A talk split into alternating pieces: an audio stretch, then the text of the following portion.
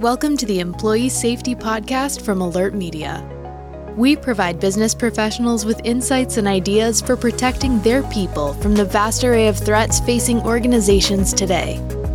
Each week, you'll hear advice and best practices from an experienced safety leader.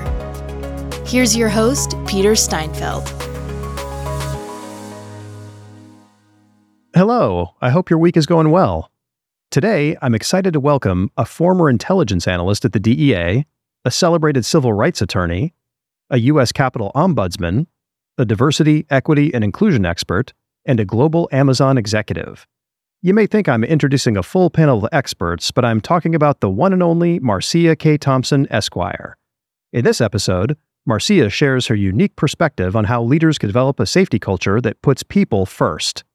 Let's get into the conversation. Marcia, thanks so much for being here. I'm really excited to talk with you because your expertise around safety culture is a really very much a common theme on this podcast. And if you get the culture right at a company, the rest is just so much easier to accomplish. So thanks again for being here. Oh, thanks, Peter. Thanks for having me. Absolutely. Well, just to give everyone some context, can you start by telling us just a little bit about your career? I started out actually straight out of undergrad. I worked for the Drug Enforcement Administration which is actually seems now to be one of the coolest jobs because everybody seems to want to ask about it, even though it was in the 1900s. But um, it was it, it, was a a great opportunity. Um, I did an internship for two years working in national security intelligence with DEA as a student. And shortly after passing the bar exam, I started working my first corporate position with a data and technology company, teaching law enforcement and legal practitioners how to actually use data to improve their company's efficiency and effectiveness. So I did that. And then I worked at the county level, working with children that had experienced some type of trauma. And so served as a guardian ad litem for children for quite a while. And then I also litigated for the county on cases with foster care or children in care of the state. And then eventually I ended up working on Capitol Hill as an ombuds and was really one of the problem solvers for any issue on Capitol Hill. And then I transitioned quite a bit. I ended up being a professor after some time being a litigator, started a family, and decided that I wanted to teach.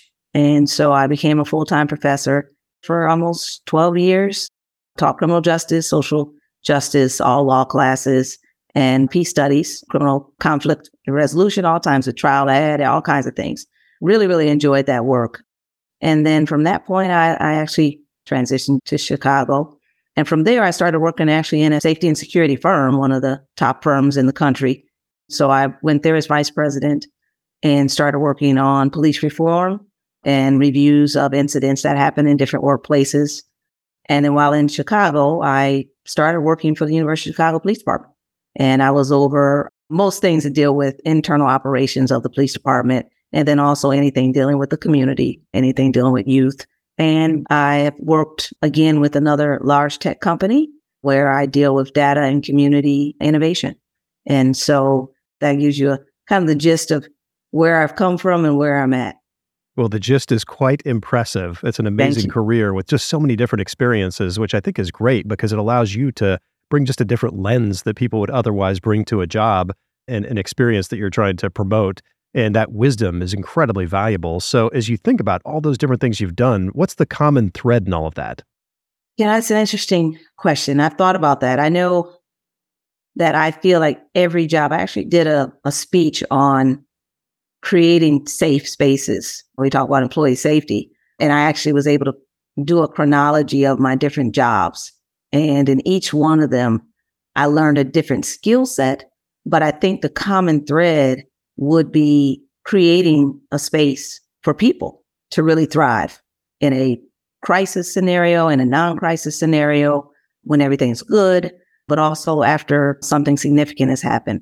How do you create an environment for people to be resilient in the workplace? And I, so I would say that that resiliency is probably the, the common core. How do I help someone build resiliency after something has happened, even from working with kids who had gone through trauma to, you know, being an ombuds, which is usually in response when someone comes to me because something's happened at work that has caused them angst and they need some advice on where they should go, how they should address it.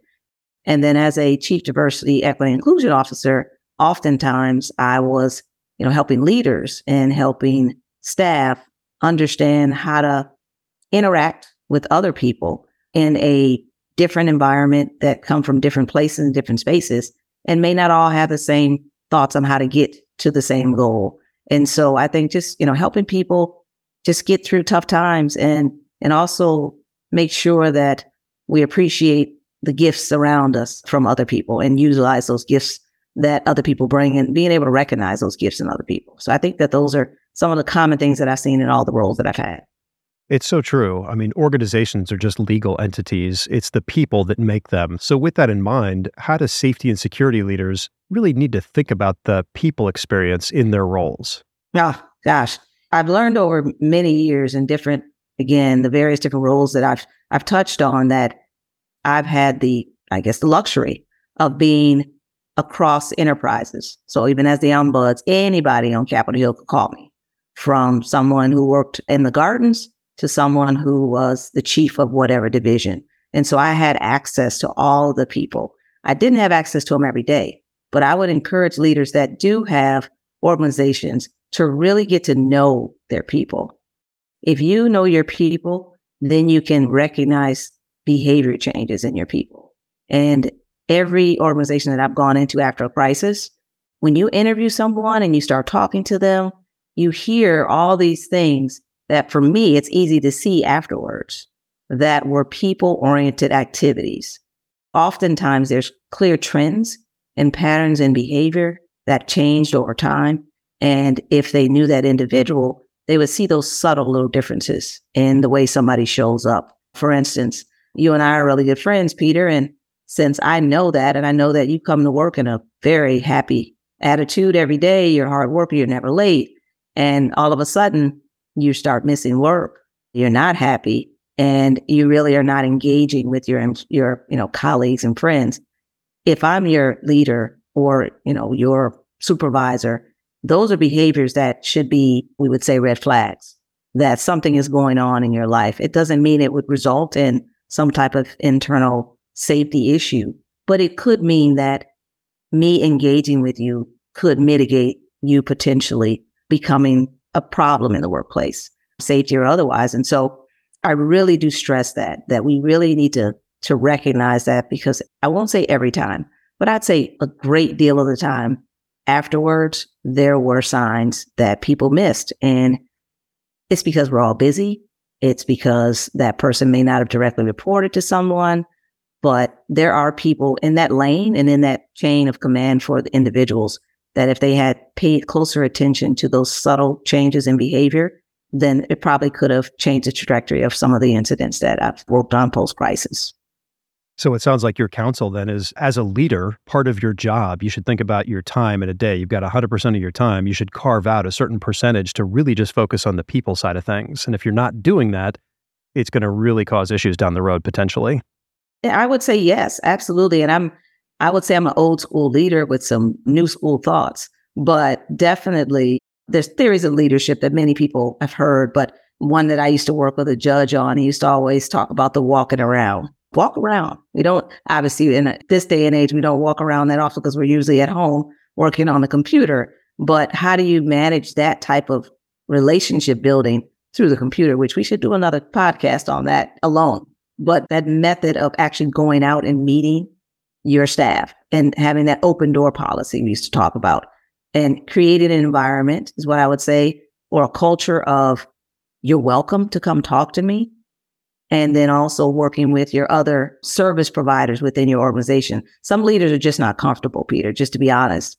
So I am happy that I'm a, you know, outgoing, extroverted, open leader. Not every leader that I've worked with has that personality. And so they're not as comfortable talking about their personal life or asking other folks about how their kids, how was the soccer game? How was your weekend? And some people are not comfortable sharing those things. So not every leader has to be that happy go slap you on the shoulder, talk to you kind of leader. But I do think that getting to know your folks within your personal comfort zone and being genuine and authentic in your leadership will still allow your people to come to you when they have concerns and know that even if you're not a I'm going to walk in and ask you how your weekend type leader, you're still a leader that cares enough to hear if there's something going on. And if you're not comfortable with that, then making sure that your employees know what resources are available for them in the workplace. And that's another part that sometimes we as leadership don't do enough of that to really promote the benefits that we offer around workplace health and safety, which includes, you know, our employee assistance programs, our HR partners, our ombuds, people that are there.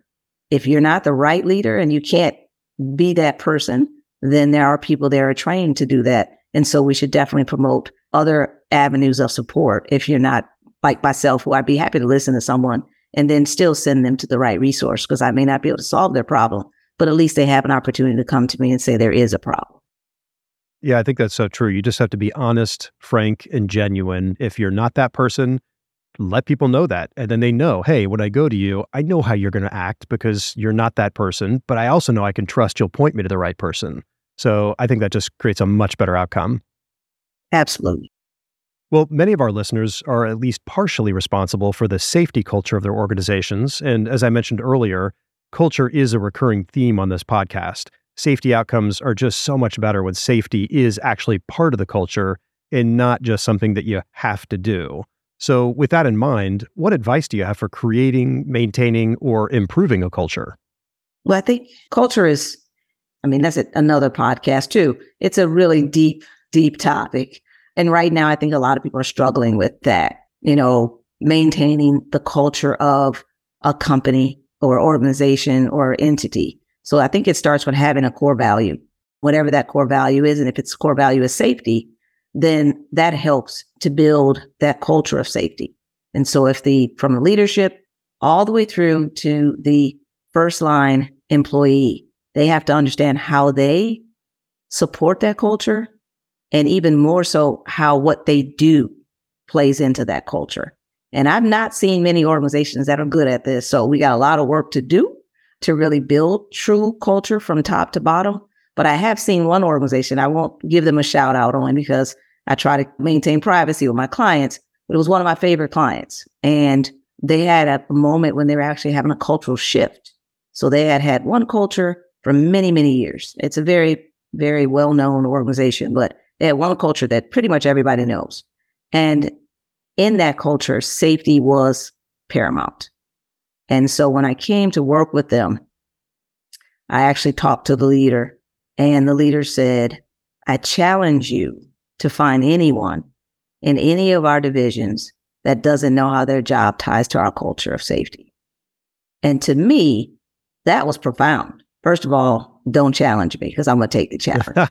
um, so that was that was the first thing. But I was like, wow, to be that comfortable as a leader of an organization to say that anybody you talk to, they will know how their job ties into our culture of safety.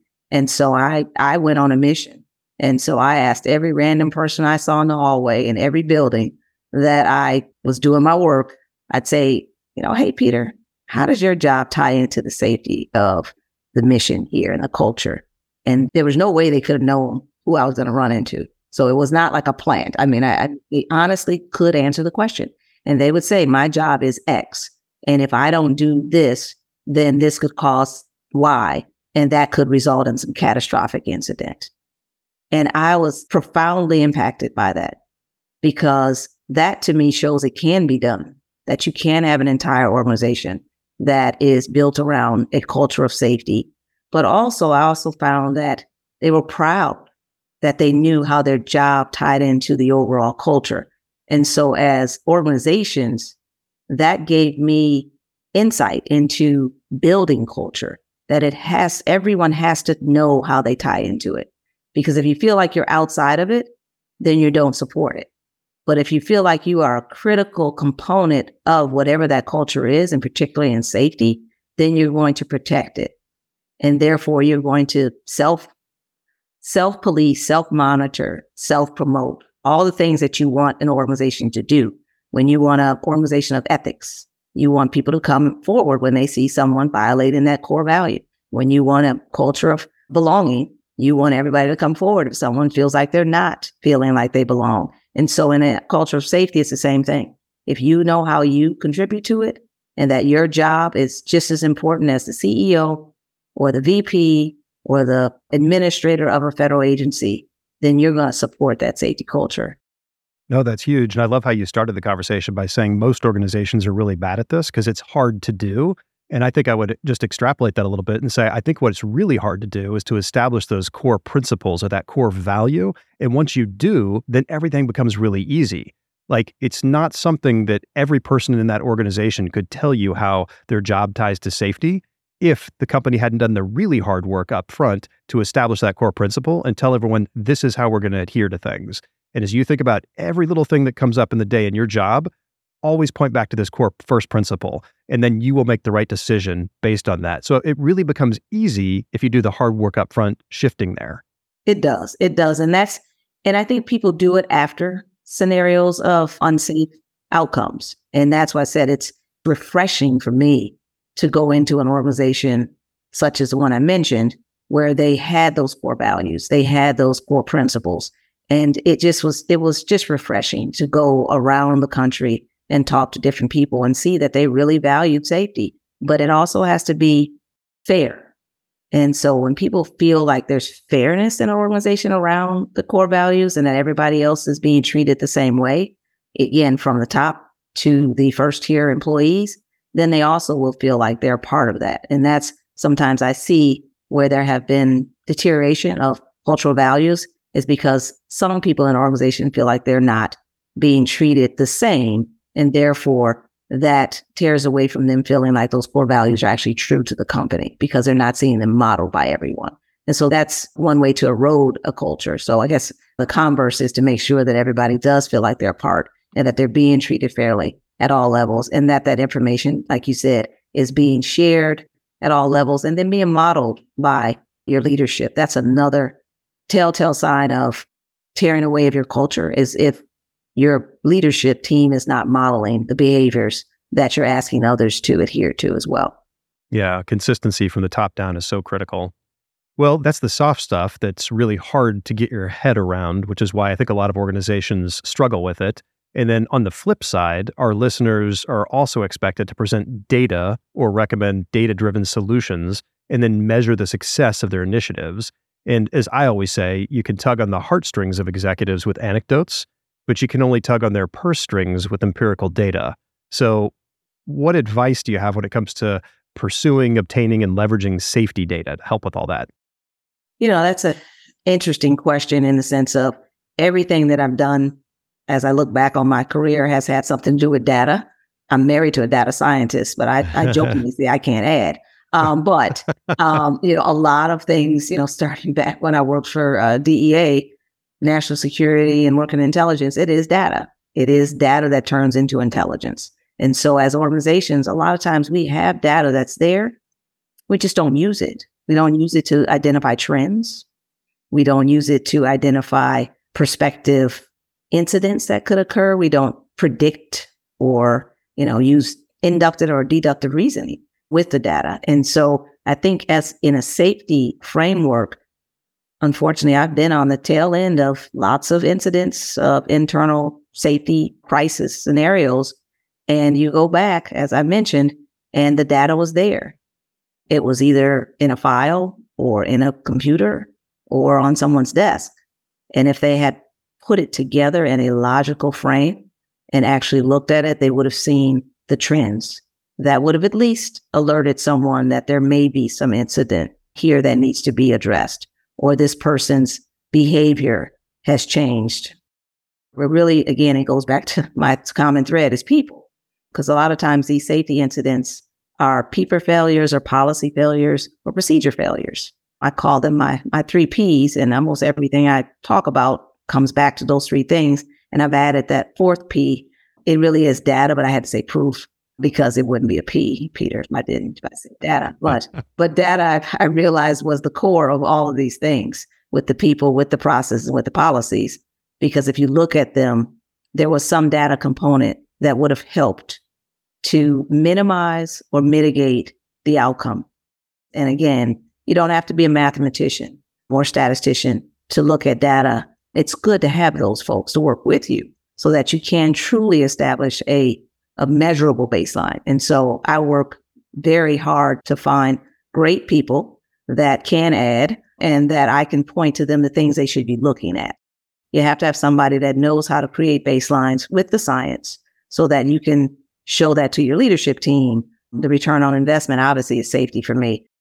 And I am so happy to say that in the, I'd say the last 10 years, I've seen a lot of companies invest in using data as predictors of how we should deploy our resources, how we should better staff, and also how we should look at safety issues around our people.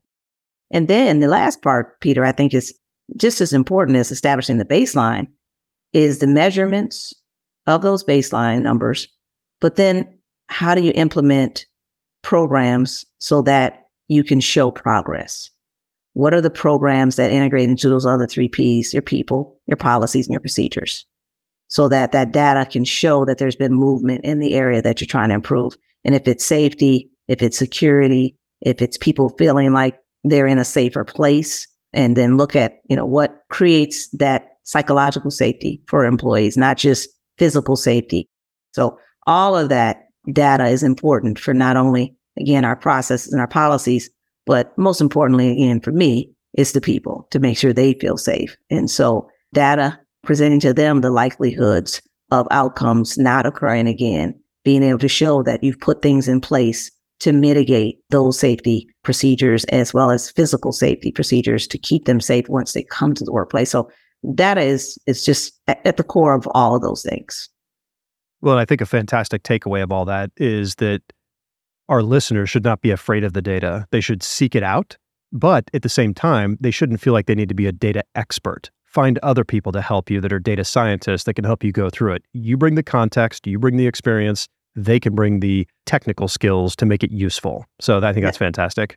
You know, Peter, I want to say I had a class exactly called that. Don't mm. be afraid of the data. That's awesome. That, is, that I think that is the key thing that those of us who are not mathematicians or statisticians or scientists, historically we'd stay in our lane. Yes. we, and we didn't really see that there is a quantitative and a qualitative aspect to data that you can actually use as a leader. And if you're not in that lane, there are so many people that would love to support and give you the data in a way that you can understand it too. Yes. And that's the thing. I, I love that. I love what you just said about seeking it out. And then, you know what? This is just one other part that I would throw out there is oftentimes it's a lack of technology to do it too, because it does take a lot of brain power. Now with technology, it's actually made it a lot easier for the non data scientists and the non technical folks to actually input that data and actually have some outputs that come out to really help you better design your processes and policies around your people safety. Yeah, it truly never has been easier. But as we wrap up here, speaking of classes, you mentioned that you've conducted quite a bit of training in your career. So, what's the one lesson you always try to impart to your learners? If you give me two, then I'll give you a good answer. you, so, you got two. Go ahead. all right. So, one is for anybody who's doing the training, make sure it's engaging. I would say fun, but make sure it's engaging, particularly around top topics that are tough. So, that's one thing that I have tried to do all the trainings that I've done, being a lawyer and civil rights, all of these topics, oftentimes when I talk about these topics, they're not the topics that most people want to talk about. So right. when you deal with ethics and codes of conduct and sexual harassment and safety, those are topics that are normally considered compliance topics. And companies do them, one, historically, because they had to in order to be in compliance. I say that if you make it engaging, then people will want to talk about those topics. And so that's the one that I would say is make it engaging, whoever is doing the training. And then I would say the most important part of that is because it's engaging, they will actually remember it. If it's not engaging, they'll lose that intellectual property that you just provided and the muscle memory, it will go right away because yeah. one, one in one ear and out the other. And so if we make it engaging, even around tough topics such as safety and compliance, those topics can be engaging.